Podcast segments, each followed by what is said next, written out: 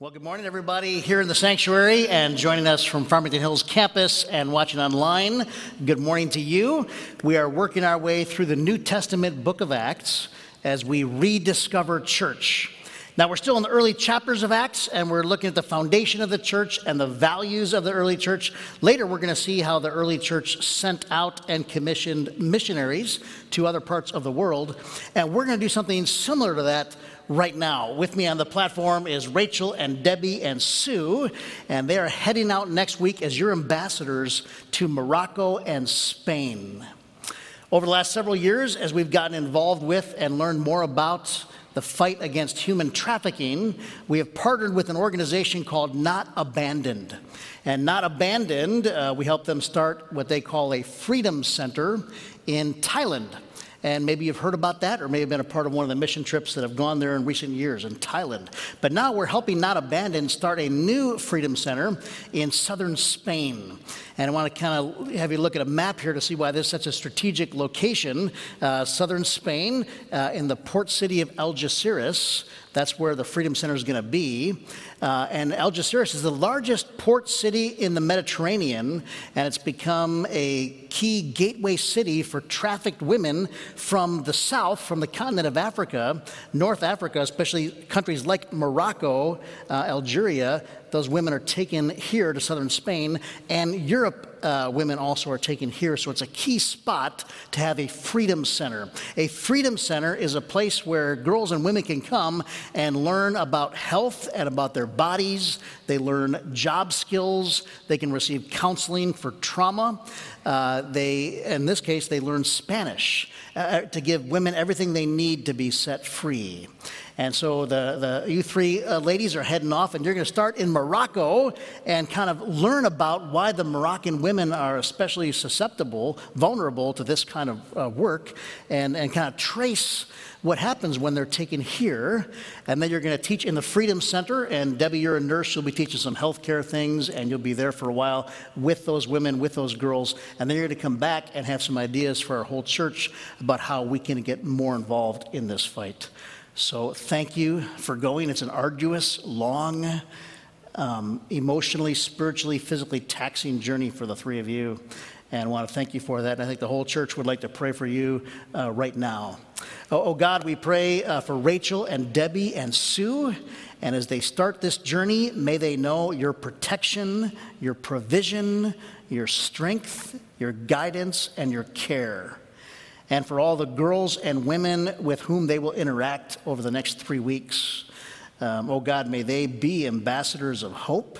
May they be a voice for Jesus. Uh, may they be in some way uh, your voice and mechanism for freedom. Uh, we pray against this evil around the world and pray that these girls that are trapped would know freedom, physical and spiritual, and would have hope for a new day. So may you work in and through this team. We commission them now in Jesus' name.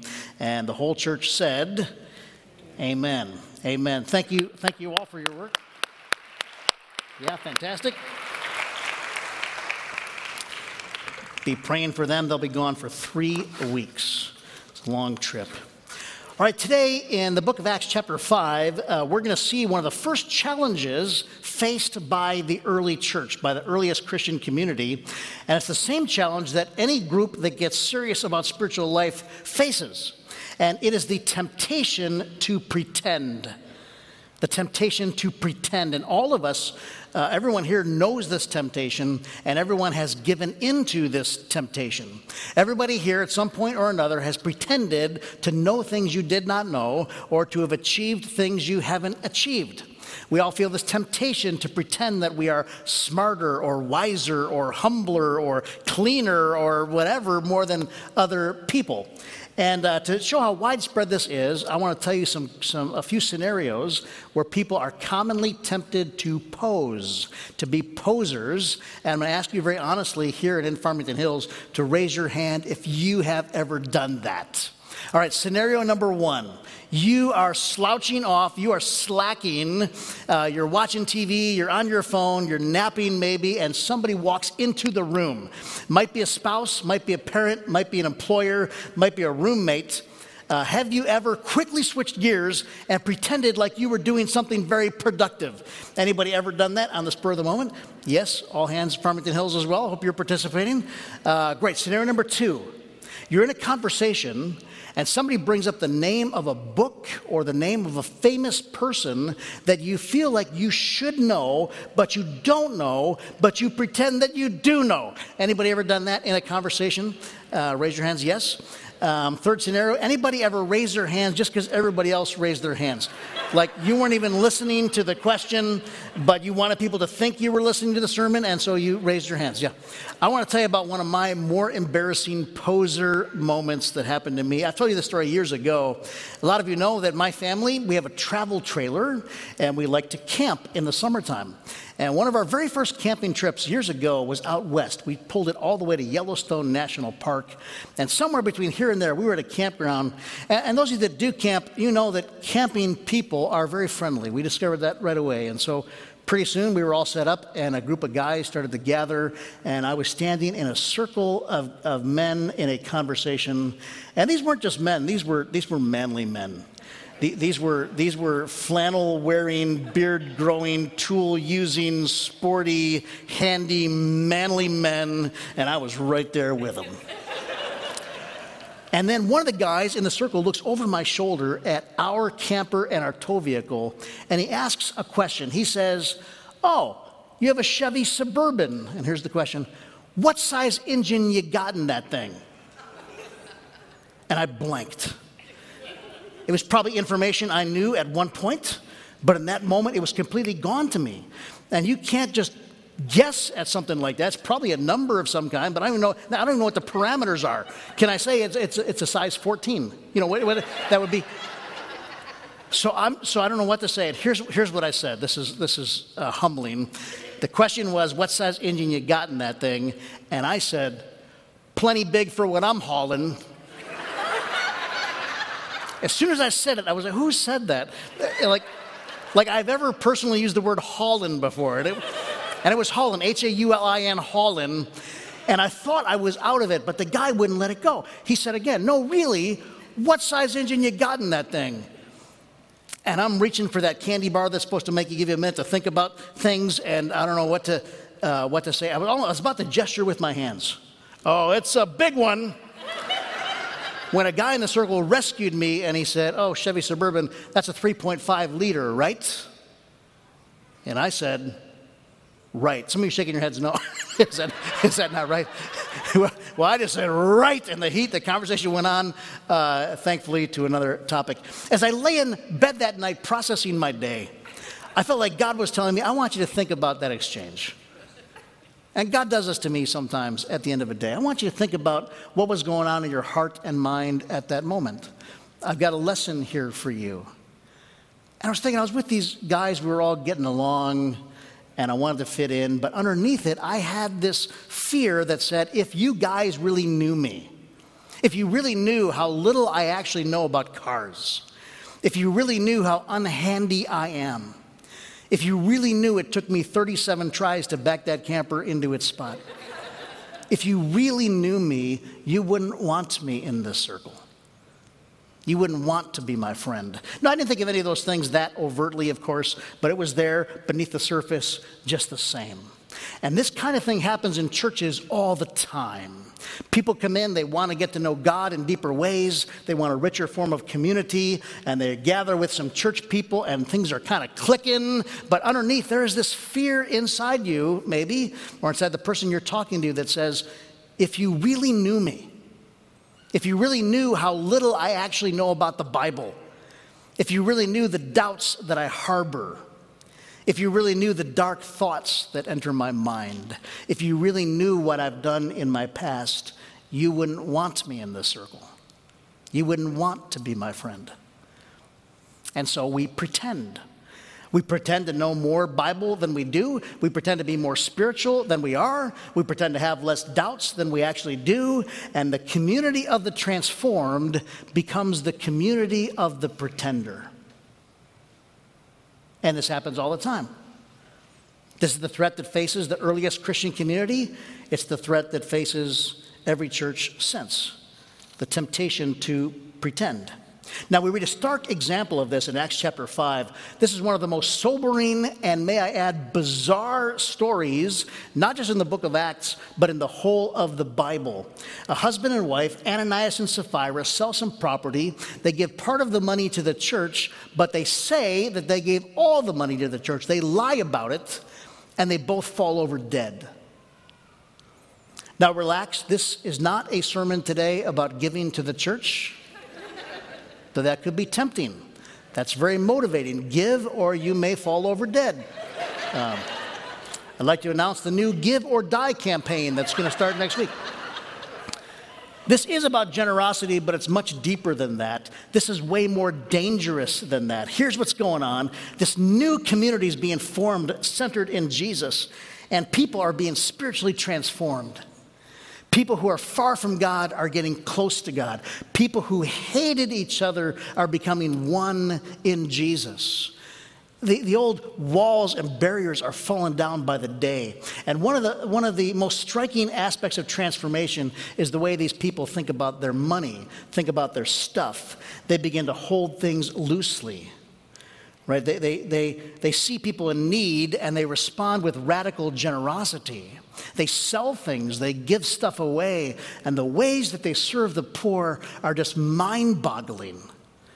These ordinary, sometimes materialistic people have their thinking transformed, and radical, audacious generosity becomes normalized. And Acts chapter 4 includes a story about this. A guy named Joseph sells a field and gives the money to the church. He lays it at the apostles' feet for them to distribute as they see fit. And the apostles are so encouraged by this, they're so grateful. Uh, they say to him, We're so grateful to you, and the name Joe doesn't cut it anymore. We, the apostles, are going to give you a brand new name. We're going to call you Barnabas, which means son of encouragement, because you have been such an encouragement, such a joy, not only to us, but to this whole community. So it's a really great story. And here's where it goes bad. One couple, Ananias and Sapphira, they see this going on, they watch it all, they watch the celebration, but it brings them no joy because they're not the ones being celebrated. And they think, we'd love people to say wow about us. We'd love the apostles to change our name. We'd love to be the object of respect and honor. Now, notice, uh, they don't long to become generous people. They long to be known as generous people. They think, I would like to have a reputation for spiritual greatness. And this becomes a danger in the new community. It becomes a danger to any community that gets serious about spiritual growth. The danger is that after some initial effort, people will choose to be known for being spiritual rather than actually being spiritual. This is the first tension they feel that people will choose to be known for being spiritual rather than actually being spiritual. Because being spiritually whole, being having fullness of spiritual life, a depth with God, a depth of character, actually being spiritual, that takes work. It takes discipline. It requires humility, and it's not automatic. And the pursuit of spiritual wholeness uh, can be elusive and, and, and it can be uh, frustrating. So I will settle, maybe I want that. I really want authentic spiritual wholeness. But when it doesn't happen, I will accept being known for being spiritual. Being known for being spiritual is actually way easier to wrap my mind around. It's easier for me to control other people's perceptions than it is for me to control my own heart. Again, maybe, maybe I, I genuinely started out wanting this spiritual experience and depth of character, but I'll settle for simply being known. And so the danger here is that the quest for spiritual life will get twisted and will lead to something different, something altogether different, something actually more dangerous than if I had not pursued spiritual growth to begin with. Throughout downtown Northville, every October, there are these plastic skeletons on display. Maybe you've seen them, and each skeleton is positioned and dressed according to the business that it is out in front of. So, for example, outside of a restaurant, there might be a, a skeleton wearing a chef's hat and, and, making some kind of stew. Or outside of the jewelry store, uh, there's a boy skeleton proposing to a girl skeleton. And a lot of people think these are uh, fantastic, and people come from all over to see these. I find these things to be kind of the perfect intersection between cute and creepy. Uh, and I don't know how our town became known as Skeleton Town. Um, but it's okay. It's, it's, it's all in the spirit of fun, and I'm very okay with that. But by way of illustration, these skeletons can become sort of a graphic picture uh, uh of religion gone wrong. Hollow, empty, soulless people pretending to have a good time. Dead people pretending to be alive. And worse than that, people choosing the perception of life over real life. Now, who would do that? Who would choose the perception of real life over real life? Who would do that? And the answer is you would. We all would. We all do. In small and subtle ways, when real life, when real fullness of life eludes us, we will settle for the mere perception of fullness of life.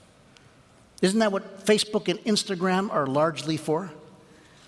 I want to manage people's perceptions of me. I want you to see my curated life, not my real life.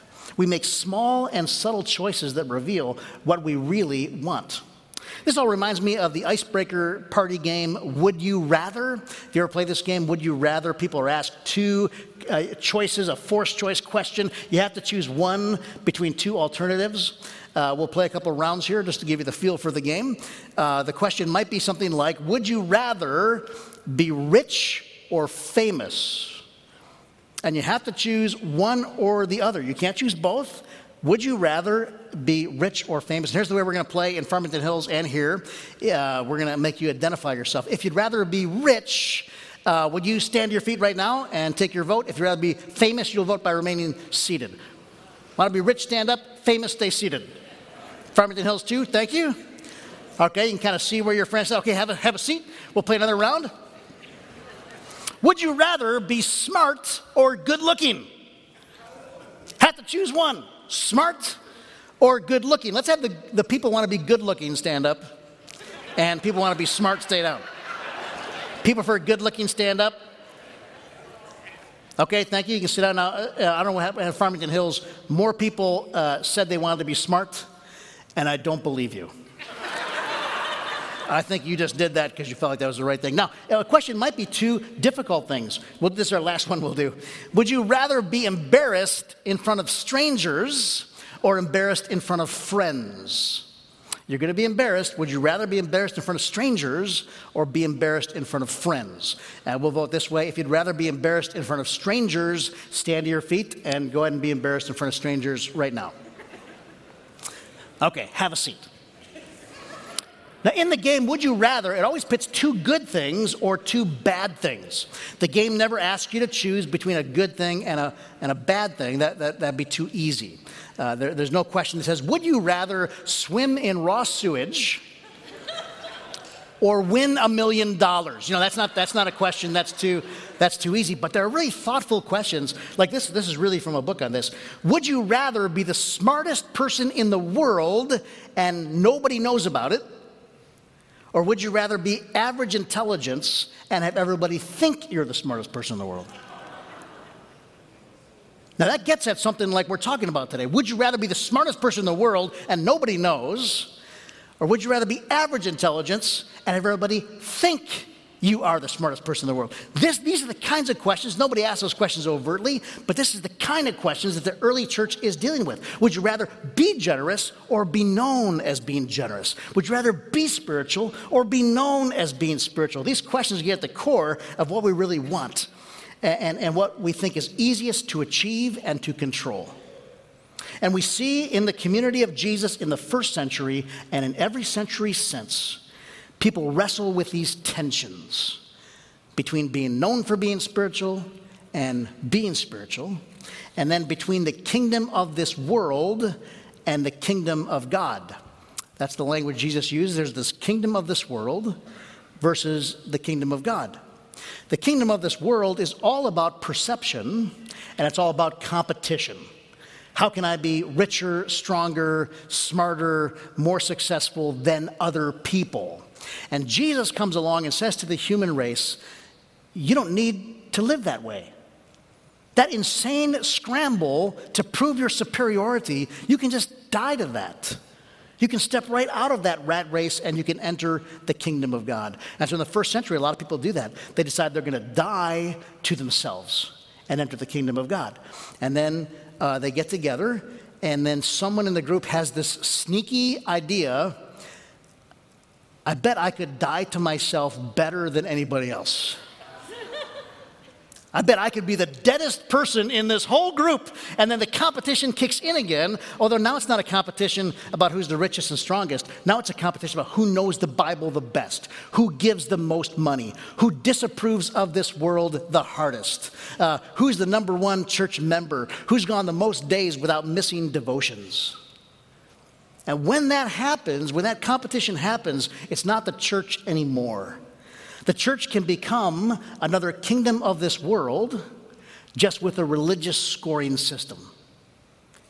And when that happens, it ceases to be the church. And this is what happened to Ananias and Sapphira. They sell their land, they decide to give some of the money away and keep some of the money, and that's okay. That was theirs to decide. They were free to choose that. But they say they gave all the money away and they choose to lie. And their decision to deceive the community wasn't just a spur of the moment casual thing.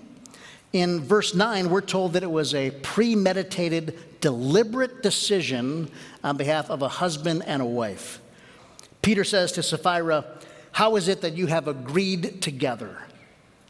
They agreed together, they conspired beforehand, they deliberately choose to lie. And this story isn't just about deception. There's another tension here in this story.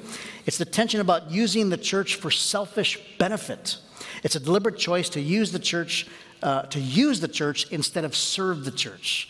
To use the church instead of serve the church. This is the last tension we'll talk about that hit the early church. Um, Ananias and Sapphira decide to use the church to get what they really want, which is self exaltation. And God will not allow that. God will not allow his bride to be violated and used. God will not allow uh, his dream for the human race to be destroyed. He cannot. He is committed to the protection of his bride. God will not tolerate people misusing the church. Now, this can be very subtle, and of course, whenever you give, you also receive. We've all learned that. When you bless, you are blessed. I'm not talking about that. I want to give you a few examples of what using the church might look like in our day. When I study the Bible in order to win theological arguments and show people how smart I am, I am misusing the church. When I subtly speak, seek to let other people know how spiritual I am, I am misusing the church. When I join a little clique inside the church that gossips about, critiques, and excludes those outside of my clique, I am misusing the church. When I become judgmental about the way other people worship or other people's spiritual life, I am misusing the church. All of us need these moments of truth in our lives periodically, where we own up to what we've done and to who we are and throw ourselves in the grace of our Heavenly Father. There comes a moment of truth in this story. They come now and again for every human being, and maybe one comes to you today. One comes in this story for Sapphira in verse 8. She enters the room, and she's probably expecting there to be a lot of rejoicing because her husband has just made this terrific gift. But she doesn't know what happened. She walks in the room, and she has this kind of uh, strange silence. And Peter says to her, Tell us, is this the price you got? The price that you said you got, is it the truth? And I imagine the whole room just kind of holding their breath to see what Sapphira will do. Will she own the truth? Will she own the truth about what she has done? And she does not. She refuses to own the truth about what she's done and who she's become, and she chooses deception and she chooses death. Into every life come moments of truth. And I want to invite all of us to have one of these moments of truth with our God right now. To take time to examine your own life and to look for and to acknowledge the bad things in us as well as the good things, to own that, to have an honest conversation with God, to own the truth about who I am and who you are before God. Into every life come moments of truth and times when we are invited by the severe mercy of God to face up to the truth about ourselves. And maybe your moment is right now. Maybe today is your day. Maybe today is the day you decide that you will live as an open, honest, sin confessing member of a community of faith. Maybe today's the day you decide you'll get honest with your small group. Maybe this is the day you die to image management. And I want to recommend a helpful spiritual practice recommended by Jesus himself. You know, whenever you talk about spiritual disciplines or spiritual practices, they generally fall into two categories. There The, there's the disciplines of engagement, things that you will do, and there's disciplines of abstinence, things you will stop doing. And so, reading the Bible is a discipline of engagement, fasting from food is a discipline of abstinence. This one's hard to characterize by this. What Jesus recommends is a very unique spiritual discipline. He talks about this in Matthew chapter 6. This is Jesus now. He says, Be careful not to practice your righteousness in front of others to be seen by them. If you do, you will have no reward from your Father in heaven. So when you give to the needy, do not announce it with trumpets, as the hypocrites do in the synagogues and on the streets to be honored by others. Truly, I tell you, they have received their reward in full. But when you give to the needy, do not let your left hand know what your right hand is doing, so that your giving may be done in secret. Then your Father, who sees what is done in secret, will reward you. Jesus, the problem is when you give and get applauded and celebrated for it, that, that, that applause, that celebration can become addictive and you lose your motive. So, if that's you, try giving secretly, and you will learn a very important lesson that you don't need the applause. You will discover their joy that comes from just doing good, a joy that comes from giving.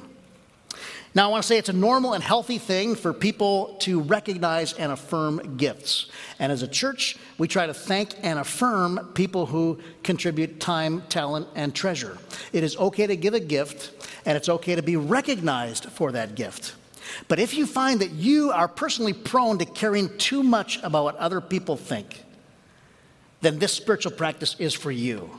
And I want to challenge everybody today to try some acts of secrecy uh, this coming week. Do something nice for someone in a way that they can't figure out that it's you. You're at the workplace this week and you see a way that you can advance somebody else with no benefit to you, go ahead and do it. Uh, maybe secretly rake, uh, rake the leaves of a, of a neighbor in your community.